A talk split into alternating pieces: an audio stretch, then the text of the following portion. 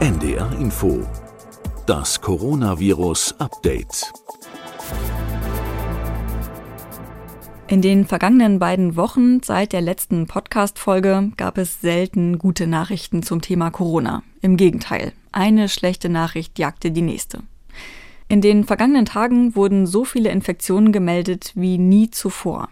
Die 7-Tage-Inzidenz liegt bei 213,7 und ist damit auch so hoch wie nie zuvor in dieser Pandemie. Das Robert Koch Institut hat die Risikobewertung für ungeimpfte von hoch auf sehr hoch geändert und der Lehrerverband warnt vor einem Kontrollverlust über das Pandemiegeschehen an den Schulen. Und das alles, obwohl viele Menschen geimpft sind. Wo stehen wir also jetzt? Wie ist die Lage? Wie kann und muss es weitergehen? Wir wollen über Boosterimpfungen sprechen, über Testungen, die Möglichkeit von 2 und 3G und überlegen, wie kann diese Pandemie endlich, endlich enden und wann. Ich begrüße euch und Sie zur 102. Folge unseres Podcasts Coronavirus Update. Heute am 9. November 2021. Mein Name ist Beke Schulmann, ich bin Wissenschaftsredakteurin bei NDR Info und heute ist Professor Christian Drosten aus Berlin zugeschaltet. Er ist der Leiter der Virologie der Charité. Hallo, Herr Drosten. Schön, dass Sie dabei sind. Hallo. Herr Drosten, die Corona-Landkarte des Robert-Koch-Instituts ist tiefrot und teilweise noch schlimmer lila eingefärbt. Wieder werden Ausbrüche in Pflegeheimen gemeldet. Wieder kommen Warnungen von Intensivstationen, dass die Betten knapp werden. Und Sie haben hier im Podcast mal gesagt, die Wissenschaft hat geliefert. Was denken Sie, wenn Sie auf die Situation jetzt gucken? Beziehungsweise wie oft am Tag denken Sie eigentlich, Leute, ich hab's euch doch gesagt? Naja, also ich bin insgesamt gar nicht überrascht. Also ich, ich, denke, wir haben uns im Podcast seit Anfang September relativ klar ausgedrückt über das, was zu erwarten ist. Und man konnte das genau projizieren äh, an den Zahlen, an der Situation, vor allem an der Impfquote. Wir stecken jetzt in dieser Lage und das, obwohl viele Menschen beide Impfdosen schon bekommen haben, obwohl hoffentlich alle die AHL-Regeln befolgen und 2G und 3-Regeln eingehalten werden. Das kann ja schon ein Stück fassungslos machen oder vielleicht auch hoffnungslos machen. So viele Leute haben sich so lange eingeschränkt in den vergangenen Monaten, was zum Beispiel ihre Kontakte angeht. Und trotzdem kann man den Eindruck haben, wir sind trotz allem überhaupt nicht weitergekommen. Was sagen Sie? Sind wir gerade noch schlimmer dran als vor einem Jahr oder täuscht der Eindruck? Also wir sind schlimmer dran als vor einem Jahr, aber äh, das liegt natürlich jetzt auch daran, dass die Kontakte eben nicht eingeschränkt wurden. Also es, es ist nicht so, dass in der gesamten Gesellschaft in den letzten Wochen und Monaten so stark die Kontakte eingeschränkt wurden. Es ist ja schon so, dass wir sehr viel Bewegungsfreiheit hatten und das ja auf dem Boden eines Eindrucks niedriger Inzidenzen. Ähm, mhm. diese niedrigen Inzidenzen sind durch die Impfung zustande gekommen und auch natürlich durch den Sommereffekt, durch den Saisonalitätseffekt. Und wir haben auch die ganze Zeit gewusst, dass die Impfquote gerade bei den Älteren in Deutschland besonders schlecht ist im Vergleich zu anderen Ländern. Und wir kommen deswegen jetzt in diese problematische Situation. Aber was diese Situation treibt, also damit meine ich, dass jetzt wieder Volllaufen ähm, der Intensivmedizin, mhm. ist ja die Tatsache, dass die Delta-Variante die Karten neu gemischt hat, dass die Delta-Variante also schon sehr schnell wieder übertragbar wird bei Geimpften mhm. und dass wir also deshalb hier eine Situation haben, bei der sich das Virus in der gesamten Gesellschaft verbreiten kann, auch bei den Geimpften eben in seiner Verbreitung mit unterstützt wird. Und das ist das, was wir jetzt im Moment sehen. Also die Geimpften bewegen sich ja schon sehr frei in der Gesellschaft und das soll ja auch so sein. Nur mhm. übertragen sie dabei jetzt eben noch das Virus und das Virus das kommt jetzt zu den ungeimpften und die fallen auf als neue schwere Fälle. Gleichzeitig haben wir das Problem, dass die Intensivmedizin gerade ganz besonders dünn dasteht und äh, während in der Öffentlichkeit immer diskutiert wird, dass das am Pflegemangel liegt und das stimmt. Also mhm. die Pflegekräfte sind natürlich erschöpft und es sind sowieso schon zu wenige davon, ist aber der eigentliche akute Grund jetzt im Moment, dass die Kliniken diese Kapazitäten nicht frei gemacht haben. Denn ein gut geführtes Krankenhaus hat nicht lauter freie Intensivbetten rumstehen, mhm. sondern die sind natürlich alle im, im Betrieb belegt. Ja. Ne? Und das ist jetzt etwas, das nochmal zusätzlich dazu führt, dass eigentlich die Schwelle, ab der es brenzlig wird, noch schneller erreicht wird. Also diese Kliniken, die haben ja alle im vergangenen Jahr eigentlich Verluste gemacht. Und in diesem Jahr müssen diese Verluste auch aufgeholt werden. Und darum fällt es natürlich Klinikleitungen im Moment gerade besonders schwer zu sagen, wir fahren jetzt Routineoperationen zurück, also wir machen weniger Termine oder wir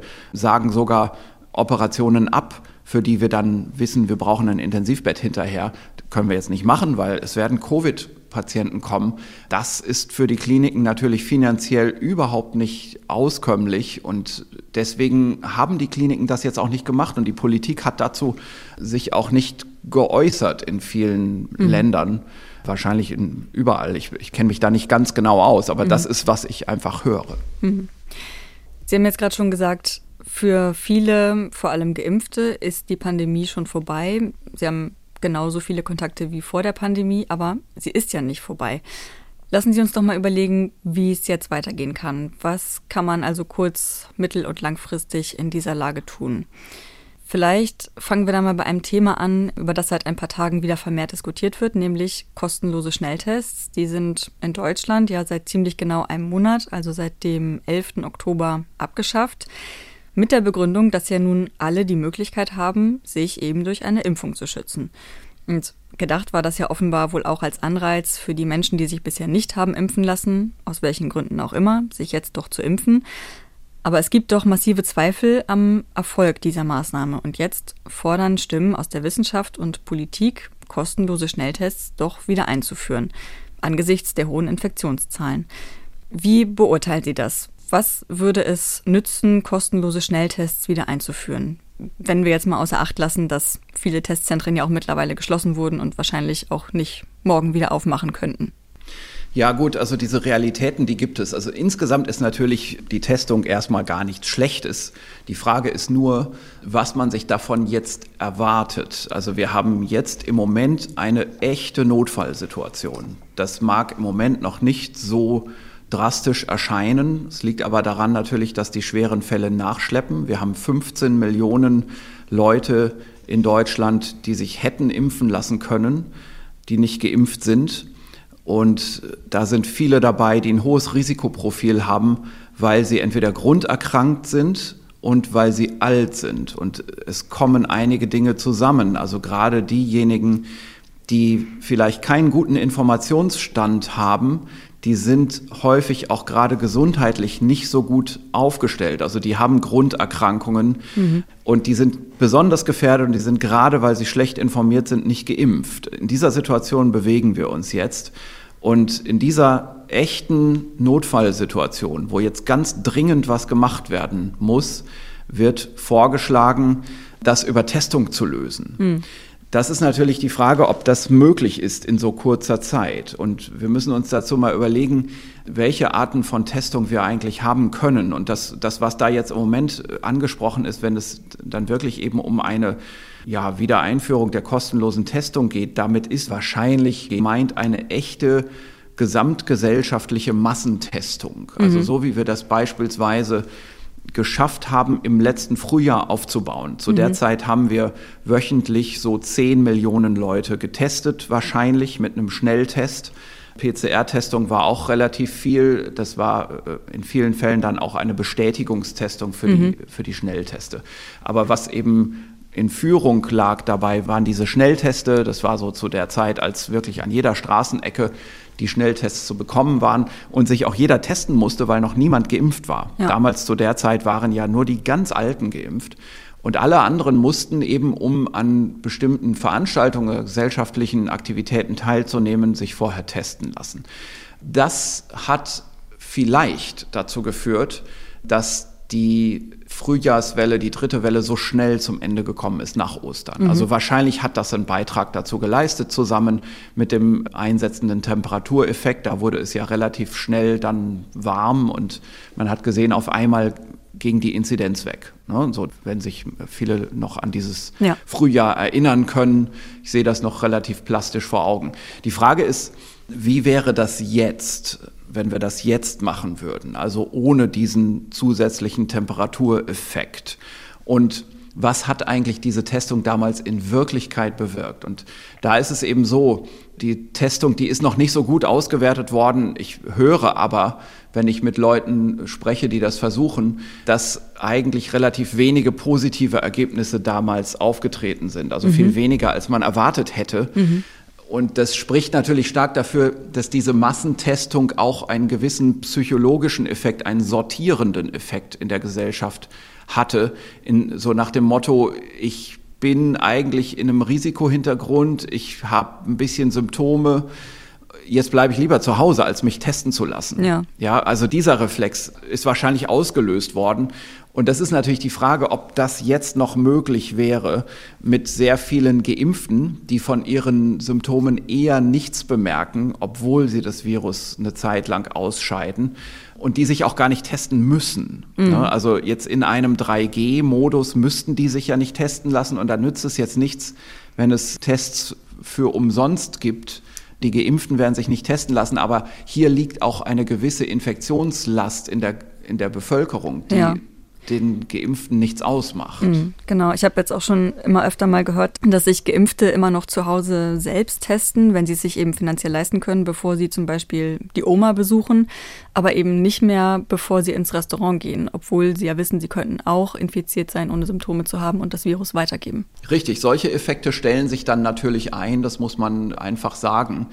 Und es ist deswegen jetzt nicht falsch, solche Tests anzubieten und die auch wieder äh, kostenfrei zu machen. Und es gibt immer auch Situationen, ich bekomme das zum Beispiel erzählt, da sind Leute, die sind auf einer strikten 2G-Veranstaltung gewesen und da haben eben ein paar dann doch milde Symptome bekommen, Durchbruchsinfektionen bekommen. Mhm. Und dann sagen sie, das ist ja schon frustrierend. Wir sind alle irgendwie hier auf dieser Party, das sind alles gebildete Leute und die wollen das jetzt auch verfolgt haben und äh, die wollen das nicht weiter übertragen. Also haben die dann Tests aus eigener Tasche bezahlt. Mhm. Das ist natürlich ärgerlich, das soll so ja nicht sein, aber man muss schon auch sagen, das ist jetzt nicht wirklich die Diskussion um kostenfreie Tests, denn diese Untersuchungen hätten ja erstens die Gesundheitsämter veranlassen können, mhm. sind aber überlastet. Zweitens, die Leute, um die es da geht, die haben milde Symptome und wer symptomatisch ist, bekommt schon auch eine Testung. Also es gibt eine Teststrategie, die ist in Kraft und da bekommen symptomatische Personen natürlich ihre Testung bezahlt. Also das ist alles so unpräzise im Moment in der öffentlichen Diskussion. Also bei dem Vorschlag, der da gerade, sagen wir mal, in den Medien gemacht wird, da geht es ja eigentlich darum zu sagen, wie können wir jetzt eine Notbremse machen? Und mhm. dann wird vorgeschlagen, aha, wir müssen jetzt die kostenfreie Testung wieder einführen. Und das wird als Notbremse im Prinzip so hingestellt. Und das wird es in keinem Fall sein. Diese Kraft wird sich hier nicht entfalten, mhm. schon gar nicht schnell genug. Und es geht ja so weit, dass man dann jetzt plötzlich ganz neue Vorschläge hört, 1G, mhm, ähm, genau. also nur noch alle dauernd testen. Mhm. Das ist aber leider einfach logistisch gar nicht zu bewerkstelligen. Und ich finde das schon problematisch, wenn solche Dinge jetzt als Patentlösung oder als Strategiewechsel vorgeschlagen werden wo man doch weiß, dass das einfach logistisch gar nicht drin ist. Also man kann doch nicht in einer Notfallsituation Dinge vorschlagen, von denen man eigentlich genau wissen müsste, dass sie nicht funktionieren werden. Das ist ja verantwortungslos. Und diese Situation haben wir ja jetzt. Wir müssen ja mit dieser Situation jetzt umgehen. Und damit umgehen heißt ja, sich zu überlegen, in welcher sagen wir mal, welcher zeitlichen Abstufung man was machen kann. Und ich glaube, es ist vielleicht für, für diese Diskussion hier auch ganz gut, wenn wir nochmal mit kühlem Kopf uns überlegen, was ist langfristig möglich, was ist mittelfristig möglich und was ist vielleicht kurzfristig nötig. Mhm. Eine Möglichkeit, über die wir noch kurz sprechen können, sind die PCR-Schnelltests. Es gibt ja schon einige Firmen, die solche, ich nenne das mal so Laborautomaten entwickeln. Aber bis die flächendeckend eingesetzt werden können, wird es ja wahrscheinlich auch noch eine Weile dauern. Ja, also es ist natürlich erstmal richtig, PCR-Testung ist besser als Antigentestung. Auch wenn manche das nicht glauben wollen, ist es eben in der praktischen Erfahrung so, dass die Antigen-Schnelltests gerade am Anfang der Symptomatik, wo der Patient ganz besonders infektiös ist, noch nicht zuverlässig positiv werden. Und dann werden die positiv. Aber mhm. man hat die wichtigen ersten Tage verpasst. Und das hat man mit der PCR nicht. Darum wird jetzt an einigen Stellen vorgeschlagen, man soll doch nur die PCR-Testung machen. Das, ich habe es auch schon gehört als 3G-Plus-Modell. Mhm. Das heißt also, dieses Plus heißt nur PCR und keine Antigen-Testung. Das ist natürlich situativ möglich. Also es gibt beispielsweise, wie Sie das auch schon sagen, solche PCR-Schnelltestgeräte in manchen Notaufnahmen von Krankenhäusern. Mhm. Dort laufen die unter bestimmten regulativen Voraussetzungen in Verbindung mit dem Zentrallabor und man bekommt sofort ein Ergebnis daraus. Es gibt auch einige wenige große Testzentren, die solche Schnelltests vor Ort anbieten. Da hat man also tatsächlich innerhalb von einer halben Stunde oder so oder einer Stunde manchmal auch zwei Stunden, also auch das gilt noch als schnell, hat man ein Ergebnis vor Ort, ohne dass die Probe mit einer gewissen Logistik ins Labor geschafft werden muss. Mhm. Aber diese Geräte, die gibt es nicht wirklich in großer Menge. Und wenn man jetzt, und man hört ja diese Vorschläge auch in der Öffentlichkeit, wenn man jetzt das wieder anpreisen will, als eine Interventionsmaßnahme in diesem akuten Inzidenzanstieg, den wir im Moment sehen, dann ist das einfach kein richtiger Vorschlag, weil es nicht umzusetzen ist. Man kann so schnell diese Maschinen gar nicht kaufen und auch die Reagenzien für diese Maschinen gibt es gar nicht in so großer Zahl. Mhm. Das ist einfach utopisch und darum ist das kein valider Vorschlag, sagen wir mal, für die Beratung der Politik oder irgendwelcher Entscheidungsträger, sondern das ist eine interessante theoretische Idee, nur funktioniert sie leider nicht. Und auch, wenn, wenn wir das jetzt gerade ansprechen, weil auch das wieder als akuter Vorschlag im Moment manchmal mitschwingt, dass man jetzt auf die PCR-Pool-Testung dann setzt. Mhm. Die Pool-Testung ist ein enormer logistischer Aufwand. Das liegt einfach daran, man muss die Proben gewinnen und sie zusammenstecken, entweder im Labor oder vor Ort. Und dort, wo das gemacht wird, muss entweder die Möglichkeit geschaffen werden, eine Rückstellprobe zu bilden, dass man also praktisch die Originalproben in Kopie aufbewahrt, bis das Ergebnis da ist, damit man im Fall eines positiven Pooltestergebnisses dann zu den Einzelproben zurückkehren kann und dann bestimmen kann, welcher Patient im Pool denn positiv gewesen mhm. ist. Oder man muss die Logistik schaffen, und das funktioniert beispielsweise so in, in diesem Lolly-Testmodell in Nordrhein-Westfalen in den Schulen, dass man dann am nächsten Tag zurückgeht und alle Patienten nochmal separat testet und dadurch durch eine Neutestung, die Pool-Auflösung, wie wir das nennen, macht. Und in, in beiden Fällen ist das ein logistischer Aufwand, der funktioniert, wenn sich jemand darum gekümmert hat, das zu etablieren. Sprich, also wenn das über den Sommer oder im Frühjahr etabliert wurde, alle haben sich darüber verständigt, wie das funktioniert und die Befehlskette, die läuft und mhm. äh, das ist so, so ein geschmiertes Getriebe, das, das gut funktioniert. Aber das kann man ja nicht jetzt verlangen, dass das eingeführt wird in einer Notfallsituation, in einer gesellschaftlichen Notfallsituation, in der wir uns jetzt befinden. Das kann so schnell nicht funktionieren. Das dauert Wochen und Monate, bis das reibungslos klappt. Und das jetzt in der Öffentlichkeit als neu einzuführende Maßnahme zu fordern, ist verantwortungslos. Mhm. Und damit kommen wir eigentlich auch schon weg von den kurzfristigen Möglichkeiten hin zu Maßnahmen, die eben etwas mehr Zeit brauchen, bis sie wirken. Nämlich Impfungen und da genauer gesagt Boosterimpfungen. Es ist ja mittlerweile bekannt, dass die Wirksamkeit der Impfung mit der Zeit nachlässt. Und es gibt dazu auch verschiedene Zahlen aus unterschiedlichen Studien. Manche geben die Wirksamkeit nach sechs Monaten etwas höher an, manche etwas geringer. Aber auf die einzelnen Zahlen wollen wir heute gar nicht genau eingehen, denn unabhängig auch von einigen Prozentpunkten ist ja einfach klar, es braucht Boosterimpfungen.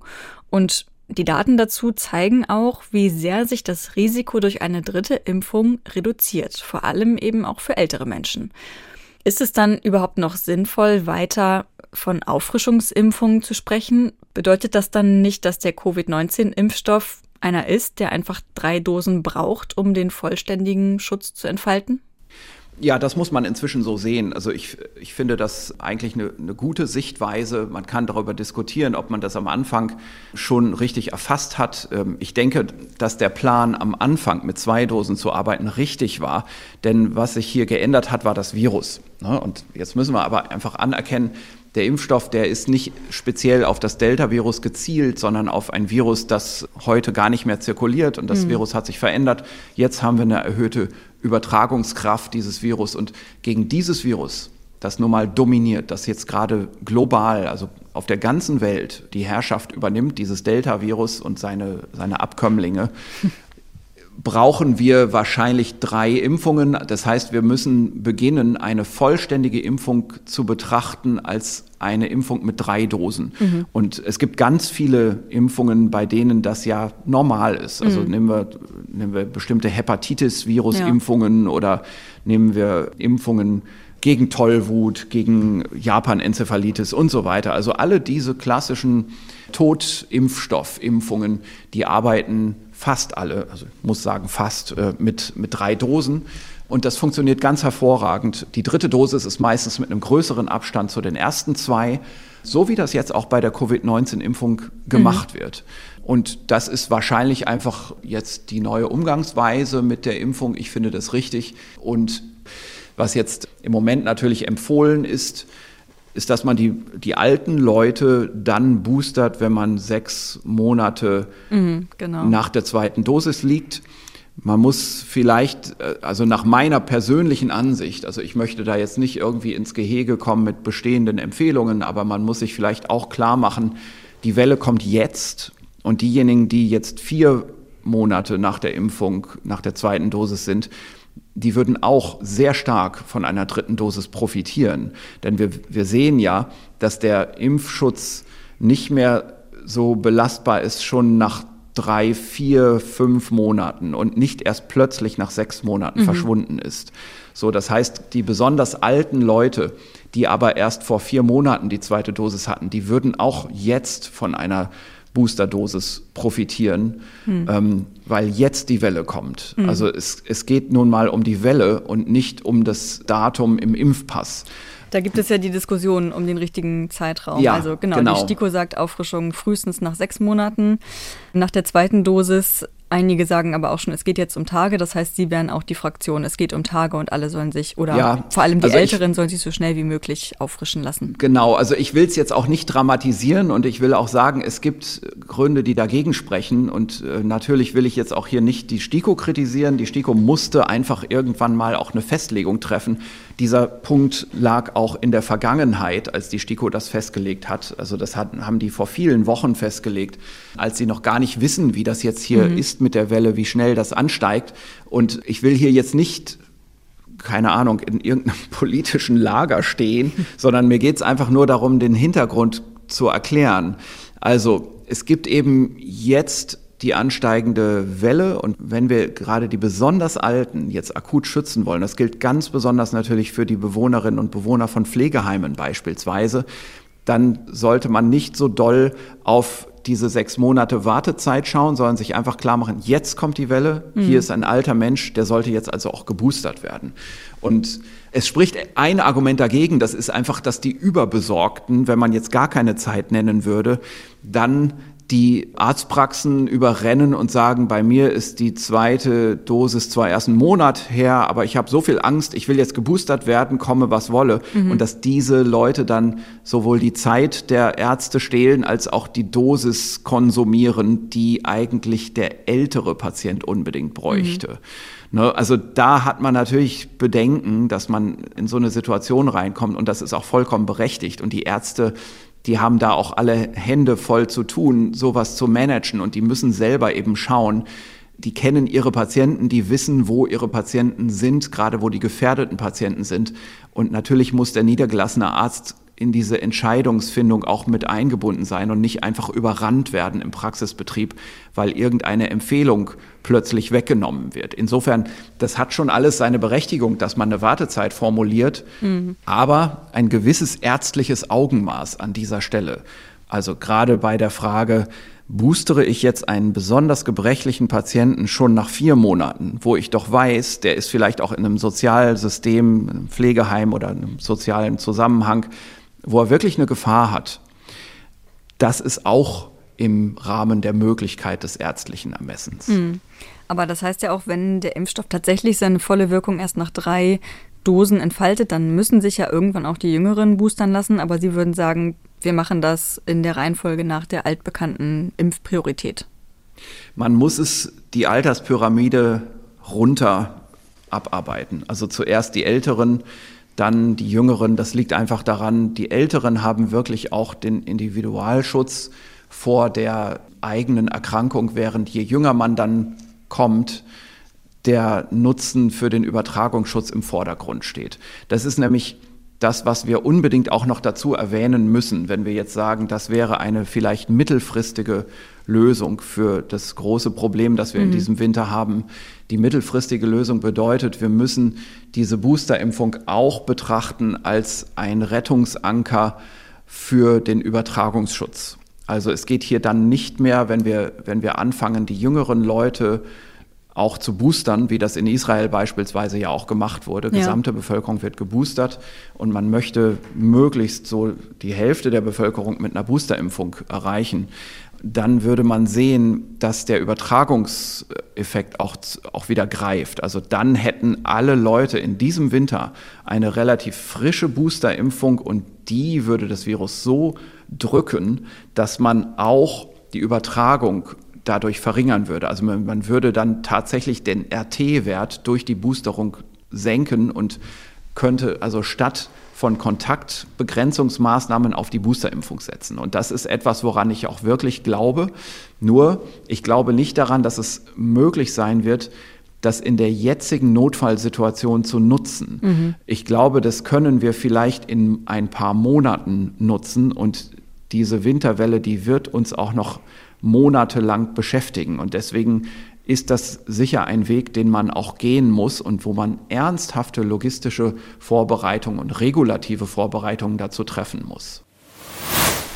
An dieser Stelle möchte ich unbedingt auch auf unseren Podcast Die Idee hinweisen. In dem gibt es immer wieder auch sehr intensive Gespräche zum Thema Corona und auch zum Thema Impfungen. Und in der aktuellen Folge ist der Immunologe Carsten Watzel zu Gast und der erklärt nochmal sehr anschaulich alles rund um die Covid-19-Impfung.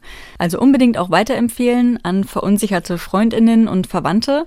Den Podcast, die Idee findet ihr natürlich wie immer auch in der ARD Audiothek. Also bis alle Menschen die dritte Dosis erhalten haben, das kann, wie Sie sagen, dauern. Erstmal bis alle den Impftermin haben und dann dauert es ja auch noch wieder eine bis zwei Wochen, bis der Booster oder eben die dritte Dosis dann auch den vollen Impfschutz entfaltet. Sie haben vorhin schon gesagt, alle zu testen, 1G, das klappt auch nicht so schnell, weil die Testzentren teilweise abgebaut wurden, weil die Logistik nicht mehr da ist. Wenn diese beiden Möglichkeiten akut nicht helfen, was kann denn dann helfen? Also dann sind wir auch schon fast bei langfristigen Möglichkeiten angekommen.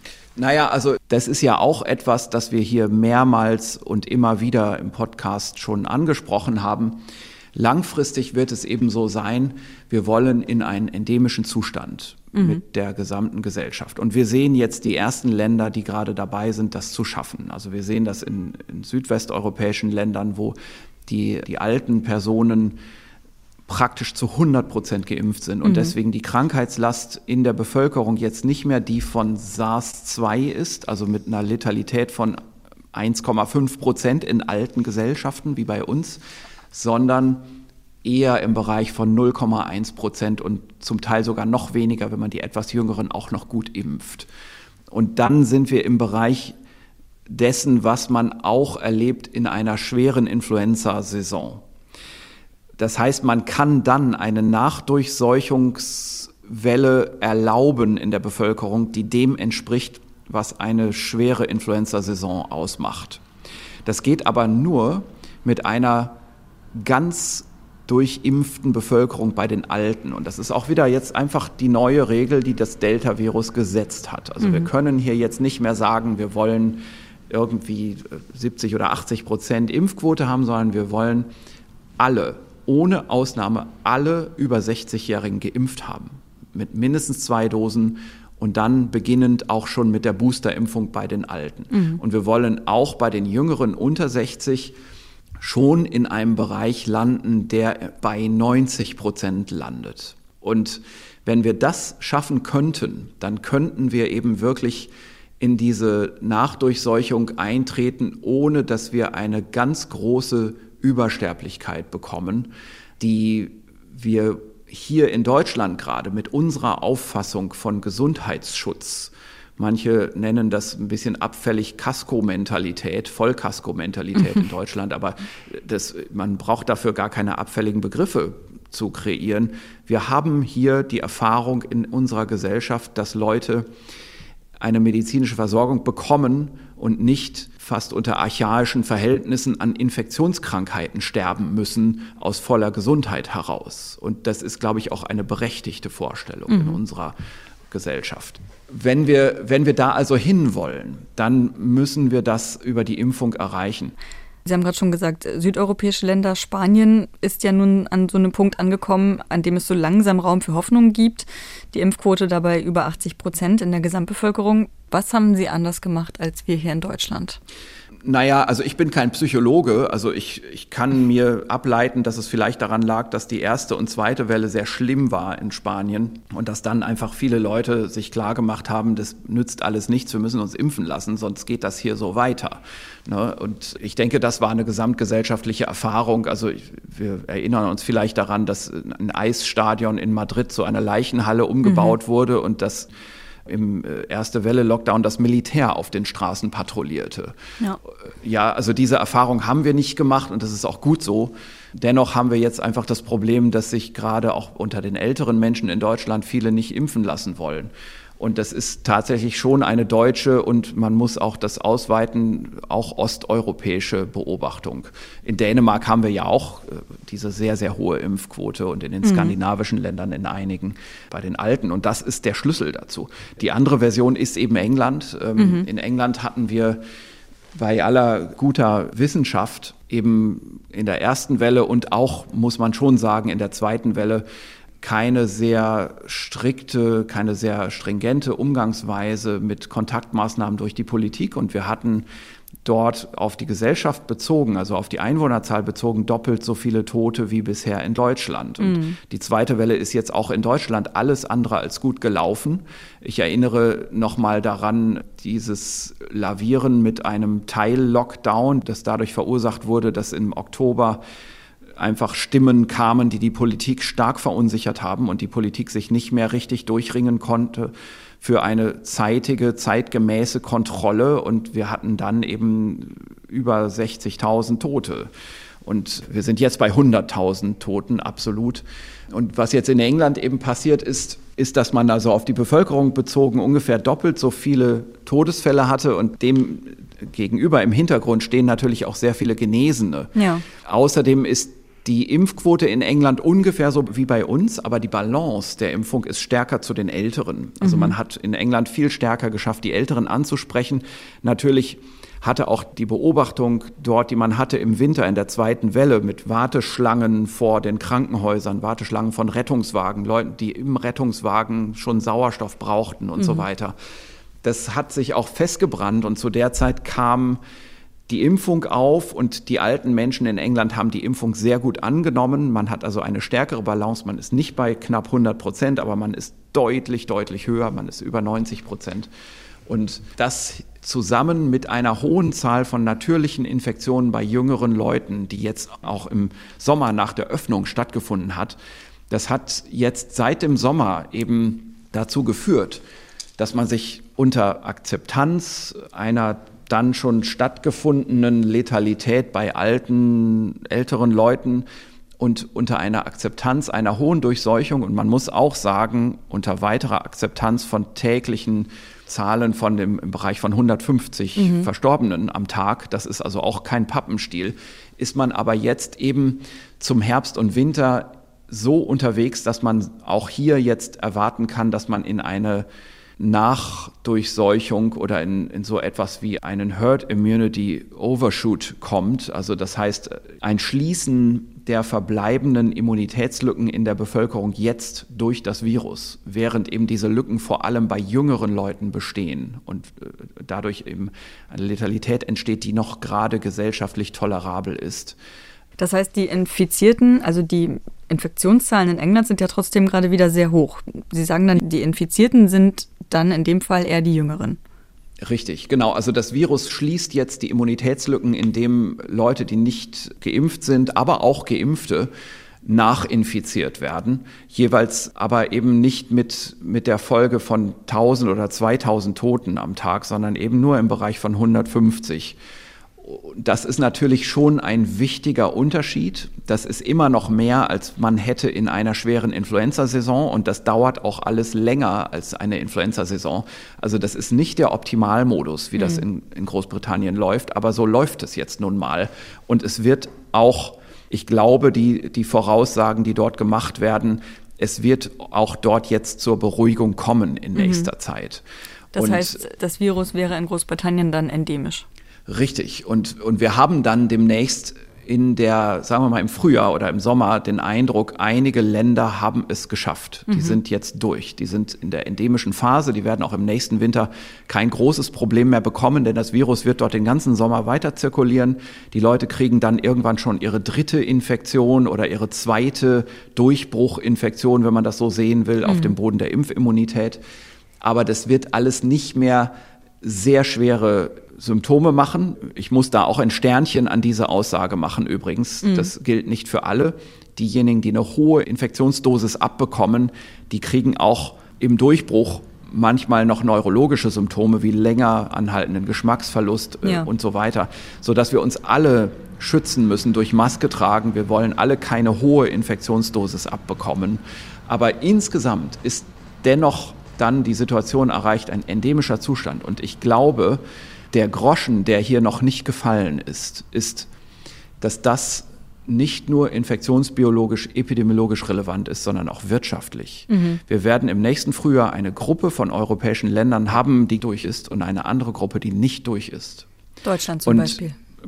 Ich denke, dass Deutschland bis dahin auch nicht durch sein wird, mhm. denn wir sind in einer, in einer ziemlich schlechten Situation. Wir haben eben 15 Millionen Leute, die eigentlich hätten geimpft sein können und die geimpft sein müssten. Und wenn wir uns jetzt anschauen, machen wir mal eine konservative Schätzung. Also wir, wir haben die gleiche Impfquote wie England und wir haben aber nicht diese hohe Zahl von natürlich Infizierten. Und wir hatten deswegen glücklicherweise auch nicht diese hohe Zahl von Verstorbenen. Wir hatten immerhin 100.000 Verstorbene.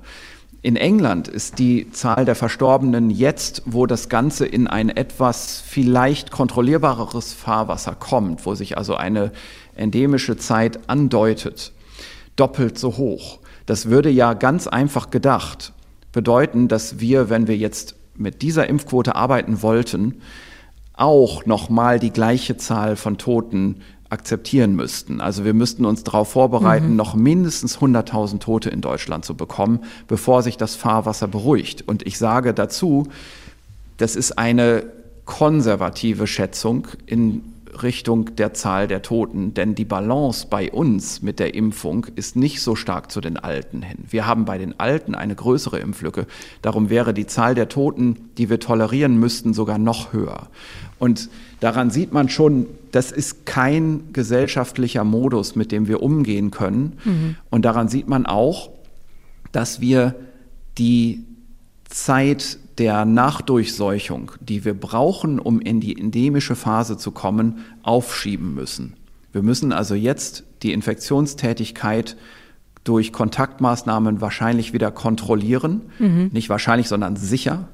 Und das führt jetzt nicht nur dazu, dass wir Dinge diskutieren müssen, die wir eigentlich hofften, hinter uns zu haben. Da müssen ja. wir gleich nochmal im Nachgang drüber sprechen, was das für Dinge sein können. Sondern das führt auch dazu, dass wir vielleicht nach einem sehr anstrengenden Winter, auch für die Wirtschaft sehr anstrengenden Winter, mit neuen, sagen wir ruhig, Shutdown-Maßnahmen, auch das böse Erwachen haben, dass wir eben noch nicht durch sind und dass wir immer noch mit einer vulnerablen Bevölkerung dann arbeiten müssen. Damit gehen wir in den Sommer.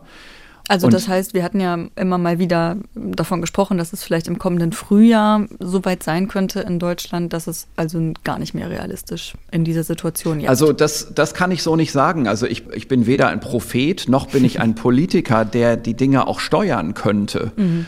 Ich kann nur ein Szenario entwerfen, das vielleicht, das ich bis jetzt in der Öffentlichkeit noch nicht gehört habe, das ich aber wichtig finde. Mhm. Dieses Szenario ist eben das Szenario, dass einige Länder in Europa durch sind mit der Durchseuchung, wir aber nicht. Und, und andere auch nicht. Wir sind nicht das einzige Land, das schlecht dasteht. Und dass man dann in einer nicht, sagen wir mal, endemischen Bevölkerung auch wieder in den nächsten Sommer geht, dann beruhigt sich wieder durch den Saisonalitätseffekt die Lage. Dann gehen wir mit einer dann immer noch nicht geschützten Bevölkerung wieder in den nächsten Winter rein. Mhm. Und wir müssen damit rechnen, weil das Delta-Virus jetzt weltweit dominant wird und weil sich schon die erste Subvariante von Delta, die AY42-Variante mit nochmal 10 Prozent mehr Übertragbarkeit und vielleicht auch etwas höherer Letalität, das ist noch nicht gesichert, das kommt dann wieder, vielleicht kommt sogar eine, eine echte Immun-Escape-Variante, ist nicht auszuschließen. Und wir haben dann ein noch größeres Problem im nächsten Winter. Und das ist ein Szenario, das einfach bedacht werden muss. Hm. Und ich glaube, dieses Szenario ist das Szenario, das man auch auf der Wirtschaftsseite, auch in der wirtschaftsseitigen Politikberatung, auch in den, sagen wir mal, wirtschaftsnahen Medien sich unbedingt mal durch den Kopf gehen lassen muss. Und wir müssen ja irgendwie eine Position zu diesem Problem finden und, und auch einen Lösungsvorschlag. Wir diskutieren hier ja wohlgemerkt langfristig. Wir diskutieren hier gerade über Frühjahr und Sommer. Mhm. Und die Frage ist natürlich, was kann man stattdessen machen? Und die Antwort ist mehr als einfach. Wir müssen die Impflücken schließen. Wir müssen alle Impflücken bei den Alten schließen und die meisten Impflücken bei den Jüngeren.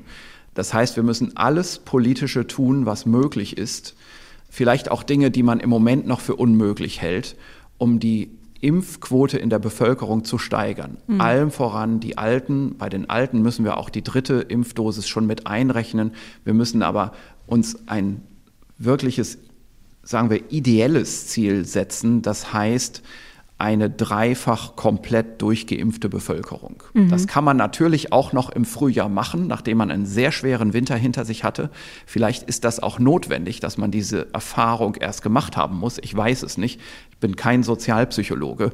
Aber es ist einfach von der Infektionsbiologie her vollkommen klar, dass die Impflücken geschlossen werden muss, müssen oder alternativ, dass wir diese hohe Zahl von Toten nochmal tolerieren müssen. Also mhm. wahrscheinlich mehr als nochmal 100.000. Ja, also Impflücken nochmal, das wären die Anteile der Bevölkerung, die sich gerade impfen lassen könnten, aber es nicht tun. Also zum Beispiel Kinder wären da jetzt außen vor, Kinder bis zwölf.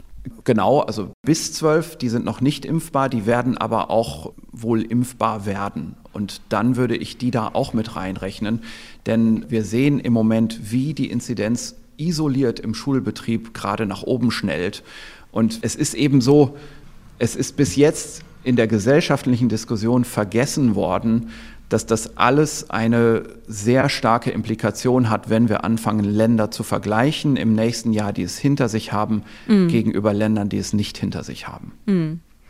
Einen Vergleich können wir vielleicht aber noch anstellen, beziehungsweise einmal ins Nachbarland Österreich gucken. Das führt ja jetzt landesweit 2G ein. Dort liegt die 7-Tage-Inzidenz bei 628, habe ich gerade gelesen heute. Mhm.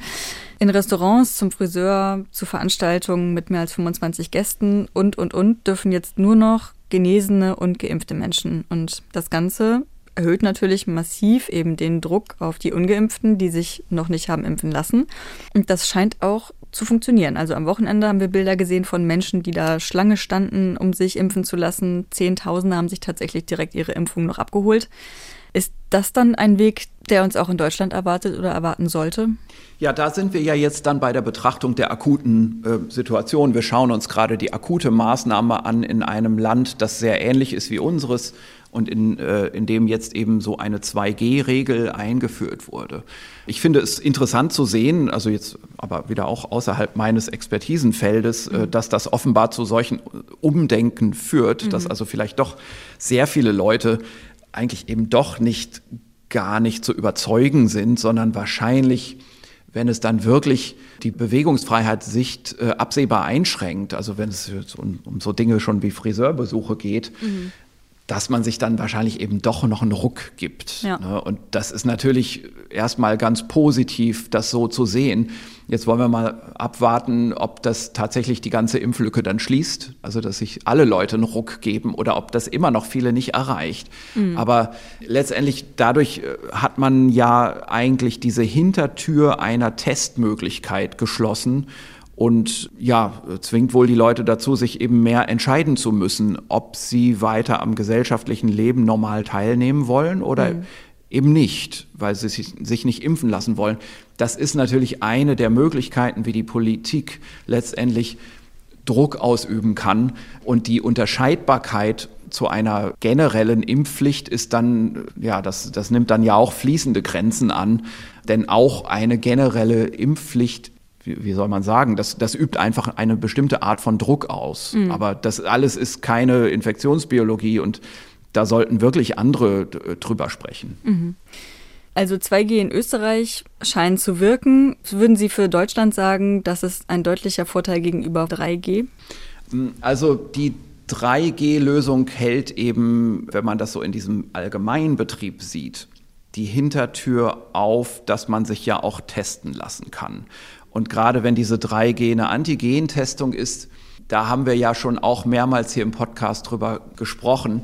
Die Frage ist, ob das wirklich diejenigen schützt, die dann über die Testung da reingehen in so eine Sozialsituation. Also wir haben ja einfach dann jetzt immer Sozialsituationen, nehmen wir uns ein Restaurant oder nehmen wir ein Konzert oder irgendwas, wo die Überzahl der Personen geimpft ist. Mhm. Und wenn wir jetzt eine 3G-Regelung haben, dann lässt sich jemand an der Eingangstür testen und ist negativ und darf rein und infiziert sich dann in dem Raum, weil da unbemerkt infizierte, infektiöse Geimpfte sitzen. Und im Prinzip ist das ja auch in Ordnung, dass die da sitzen, denn wir müssen ja irgendwann auch Kontakt mit dem Virus bekommen auf mhm. dem Boden eines etablierten Impfschutzes. Und das ist dieses ja. Beispiel der Testung an der Restauranttür. Man, man kann vielleicht sich so einen Merkspruch sagen, Testung schützt vor Ansteckung nicht. Mhm. Ja, also das ist, glaube ich, jedem einleuchtend. Es gibt aber dennoch Sozialsituationen, wo das sinnvoll ist. Und das ist immer dann, wo wir eine stabile Sozialsituation haben und wo wir nun mal einfach auf Biegen und Brechen nichts machen können, um die Impfquote zu steigern. Also beispielsweise eben eine Belegschaft.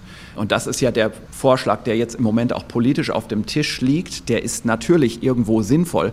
Zum Beispiel in einer Belegschaft, also wo wir eine mhm. stabile Sozialgruppe haben, die jeden Tag zusammenkommt und wo einfach ein Teil nicht dazu zu motivieren ist, sich zu impfen. Man darf die noch nicht mal fragen, ob sie geimpft sind. Mhm. Dann ist es natürlich immer noch besser zu sagen, okay, dann testen jeden Tag. Ja. Und dann wird man das Virus in diese Sozialsituation wahrscheinlich nicht einschleppen. Allerdings, auch hier besteht natürlich das Infektionsrisiko sagen wir, da am Arbeitsplatz wieder für die ungeimpften täglich Getesteten, denn die gehen negativ getestet rein und irgendjemand von den Kollegen, der ist geimpft und hat eine asymptomatische, aber virusausscheidende Infektion, dann infiziert sich der negativ getestete Ungeimpfte daran mhm. und hat sein alterstypisches Risiko für einen schweren Verlauf. Also da ist dann wenig gewonnen. Aber ich glaube, man muss auch mal schauen, was insgesamt jetzt an Möglichkeiten auf dem Tisch liegt und, und was wir einfach sehen, also diese jetzigen Pläne zu 3G am Arbeitsplatz, bei Veranstaltungen und in der Gastronomie, also so kann man es vielleicht ganz kurz zusammenfassen. Leider verpassen diese Maßnahmen alle diejenigen, die keinen Arbeitsplatz haben und die nicht in Veranstaltungen gehen. Mhm. Und das sind also eben alle, die sich vor allem in ihrem privaten Umfeld bewegen. Und Jetzt müssen wir uns einfach, glaube ich, mal anerkennen, und es wird höchste Zeit, dass wir das in der Gesellschaft auch mal diskutieren, dass das aber genau die Gruppe ist, die sich im Moment infiziert und die nicht geimpft ist. Wir müssen gerade die Alten, die eben keinen Arbeitgeber haben, vor der Infektion schützen.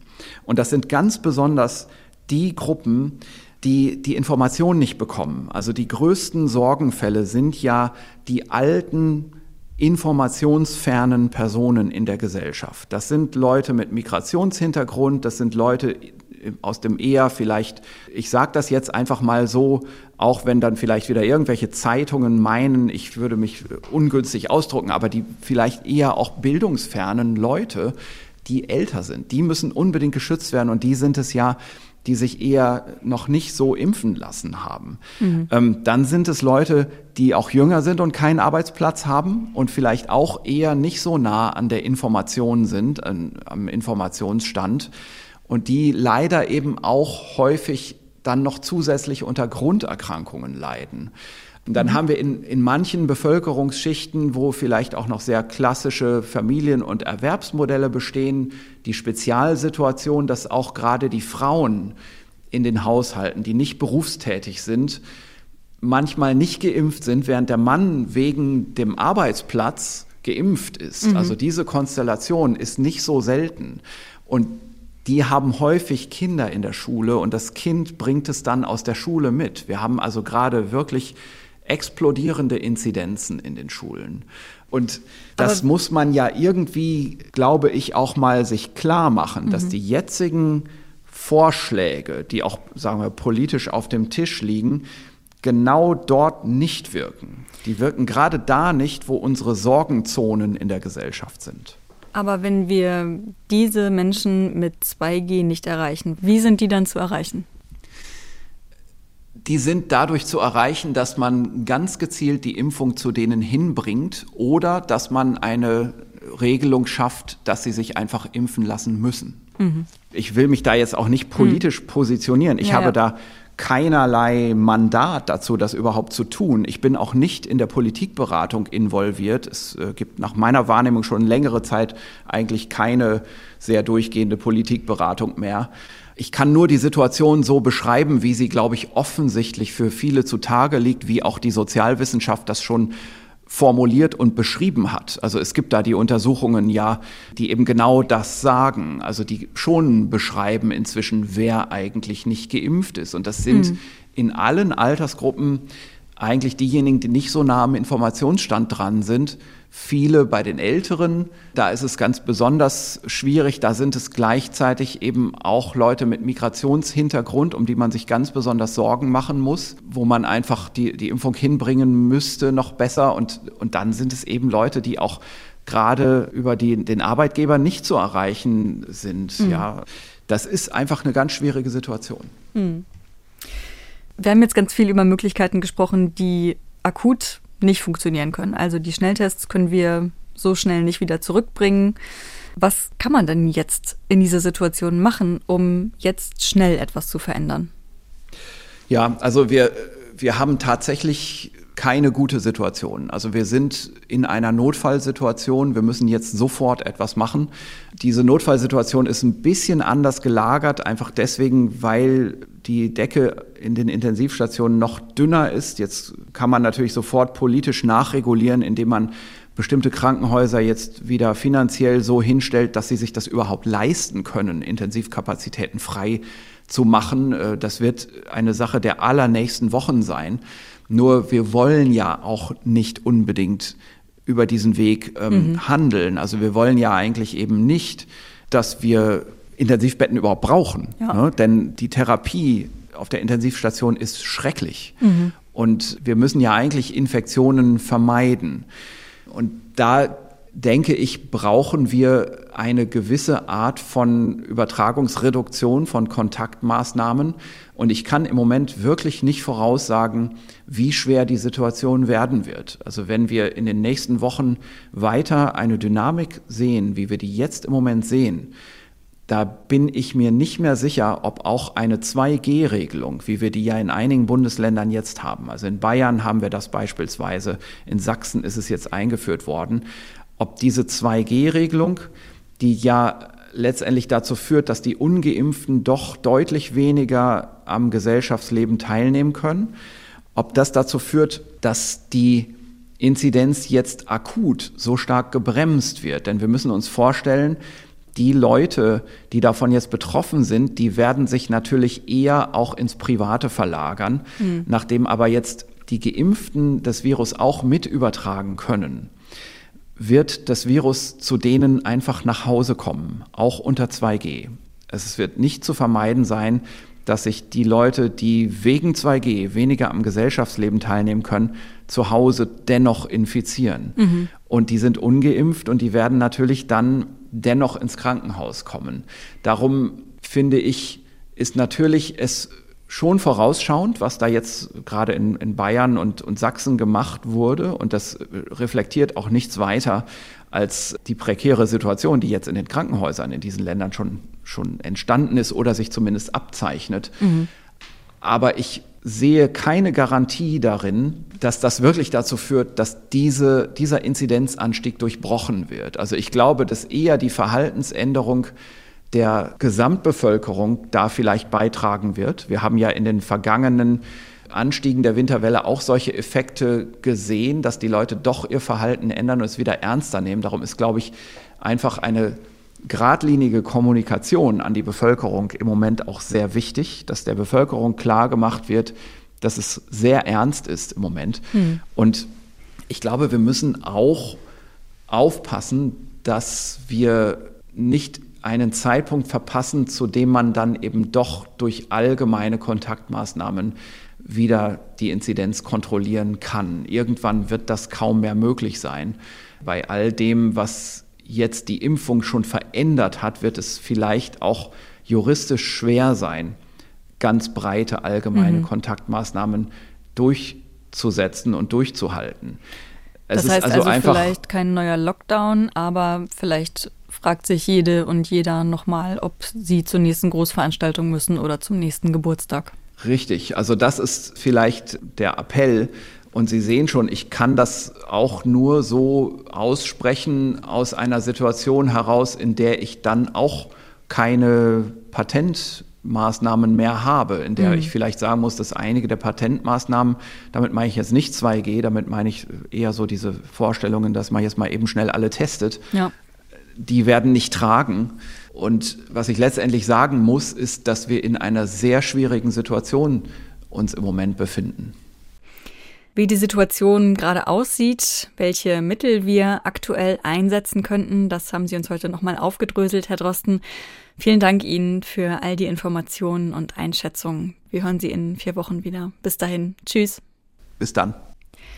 Ich möchte euch zum Schluss wie immer noch gerne zwei Podcast-Tipps ans Herz legen. Und zwar ist das einmal die Sneakerjagd. Das ist ein Rechercheexperiment von NDR, Zeit und dem Recherche-Startup Flip. Und darin geht es um zwei eigentlich ganz simple Fragen, nämlich wo unsere alten Schuhe landen und ob Hersteller und Textilkonzerne ihre Nachhaltigkeitsversprechen einhalten. Mit dabei sind Prominente wie Caroline Kebekus, Linda Zerwakis und der Musiker Jan Delay, die dafür ihre alten Schuhe hergegeben haben und ein Rechercheteam, das die Sneaker mit GPS-Peilsendern versehen und auf allen möglichen Wegen in den Recycling-Kreislauf gegeben hat. Und dieses Team guckt nun, welchen Weg die Schuhe nehmen. Zwei Folgen gibt es schon vom Podcast Sneakerjagd in der ARD Audiothek. Und mein zweiter Tipp ist der neue Podcast von NDR Info zur Klimakrise. Der heißt Mission Klima, Lösungen für die Krise. Und genau darum geht's auch. Unsere KollegInnen reisen durch Deutschland und schauen sich viele mutmachende Lösungen direkt vor Ort an. Wir sind Die Klimakrise ist in Deutschland angekommen, der Wald ihr erstes Opfer. Wetterextreme gehen uns alle an und ihre oft katastrophalen Folgen können jeden Tag jeden von uns existenziell bedrohen. Alle reden ja von der Klimakrise, aber worauf kommt es jetzt wirklich an? Klar, jede und jeder Einzelne kann etwas tun. Aber wir wollen uns hier die großen Verursacher der Klimakrise vorknöpfen. Welche Bereiche sind also eigentlich das Problem? Sind es dicke Autos oder Flugzeuge? Die Produktion von irren Mengen an Plastik? Und wusstet ihr eigentlich, dass auch der Hausbau ein Klimakiller ist? Leider ja. Aber hier kommt die gute Nachricht. In all diesen Bereichen gibt es auch schon Ideen für Lösungen. Ach ja, hier wird es dann doch schon mal ein bisschen enger im Maschinenraum. Eine richtige kleine Tür, fast wie so eine Tür vom Safe, durch die wir hier durchsteigen. Unsere Reporterinnen und Reporter, die besuchen engagierte Menschen, die Vorbilder sein wollen. Stadtplanerinnen, Landwirte, Unternehmer. Wir wollen komplett grün werden, weil das einfach die richtige Entscheidung ist. Und wir schauen aufs große Ganze mit den versiertesten Expertinnen und Experten. Ich glaube, dass wir 2030 zurückgucken werden und sehr überrascht sein werden, was sich alles geändert hat. Mission Klima. Lösungen für die Krise.